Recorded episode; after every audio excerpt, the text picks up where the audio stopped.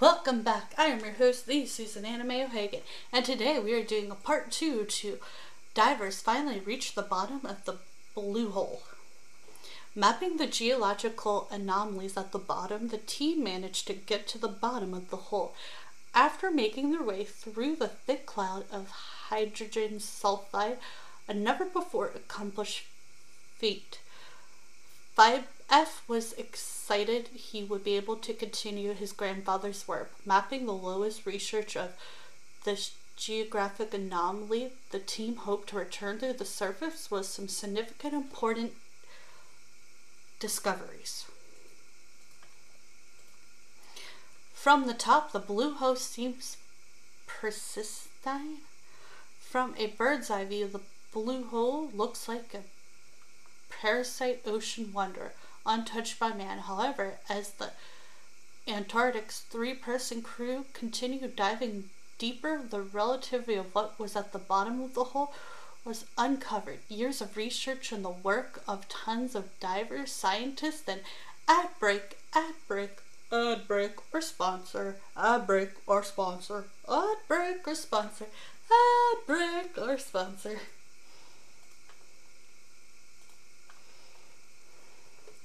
Years of research and the work of tons of divers, scientists, and more wonderful finally came to a head. What would they find at the bottom of the great blue hole? What did they find?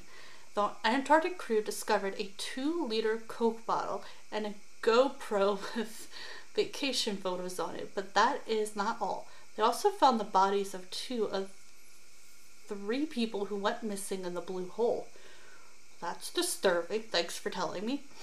The Explorer team decided to leave them there as a final peaceful resting place, but did inform the Bazinga government that they had been found.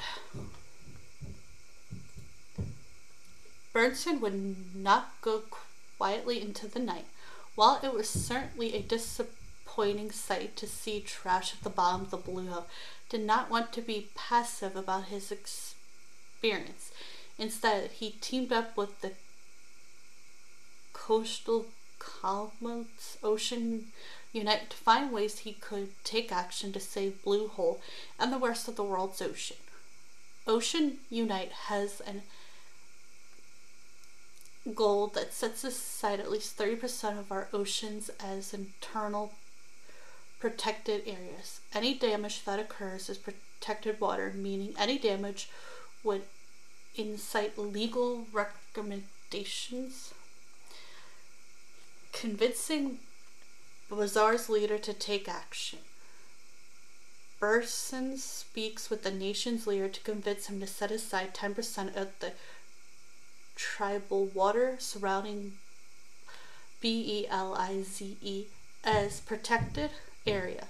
His goal was to ban the use of industrial Industrial industry and commercial products, which had proven incredibly damaging to the local ecosystem. Upon returning home from Belize, Bernson banned the use of single-use plastic aboard Virginia Atlantic flights.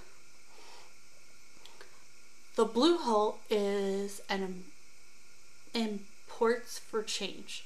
Since plastic use exploded after the Second War, it has caused irreparable damage to our planet. It is estimated that up to thirteen million metric tons of plastic is dumped in the ocean each year.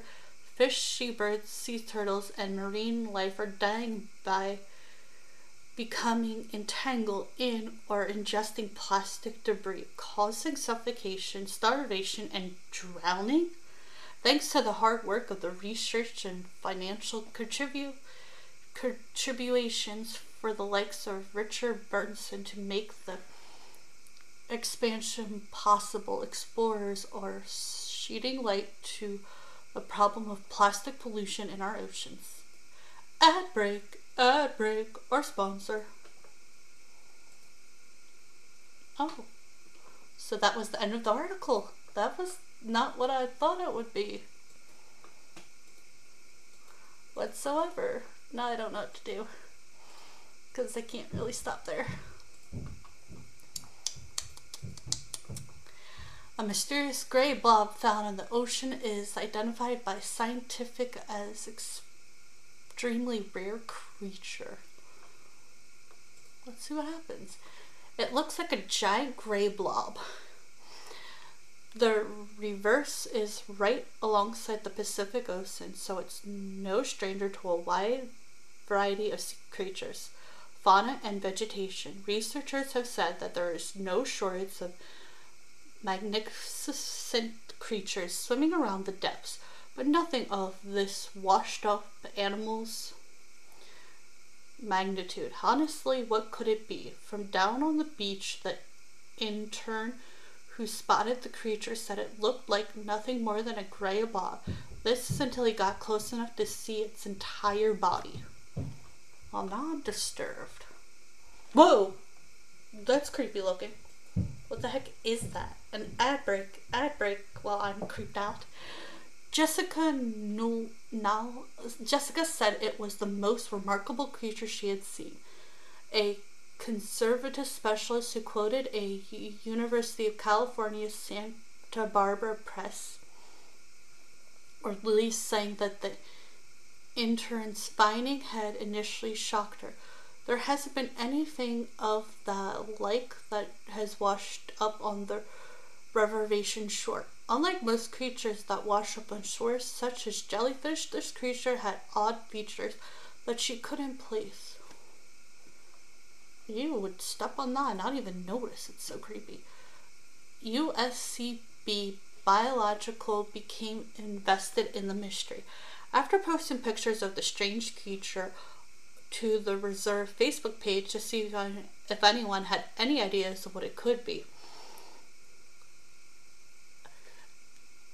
a involuntary biologist Thomas Turner became interested in the mystery. As an evolution biologist, one would think that Turner might have some sense of balance of a clue as to what the creature could be. Unfortunately, he said he He was just as stumped as Jessica.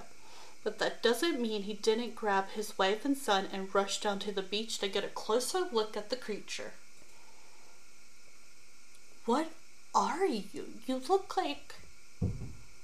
Fish had no tail. Yeah, it doesn't have a tail. It looks like a rock? No. A piece of... I am not one hundred percent sure. That's a great question. An ad break, ad break, ad break, or sponsor. Okay, during an interview with C N N in February twenty nineteen, Turner said, "It's the most unusual fish you've ever seen. It has no tail, as if its teeth are fused, so it doesn't have any teeth. It's just got this big round opening for a mouth. Not to mention the sea creature was huge." Turner even went as far as showing the magnitude of the creature's body by stretching his wingspan against its length. And Turner is six feet tall. Yeah, I think that thing might be as big as me, and I'm five one or bigger. He thought it was a common sunfish with no tail, a huge seven foot long body, seven foot long. Geez, that thing is huge, and weighing a whopping six hundred pounds. The researchers at the Coral Oil Point Reserve came to the conclusion that the creature was in fact a common sunfish, also known as a common mole. Okay, now I have to look this up. I am sorry if you hear it clicking. Uh, I just don't think it would be a common fish. It is. It's just a sunfish. Sunfishes are weird looking, y'all.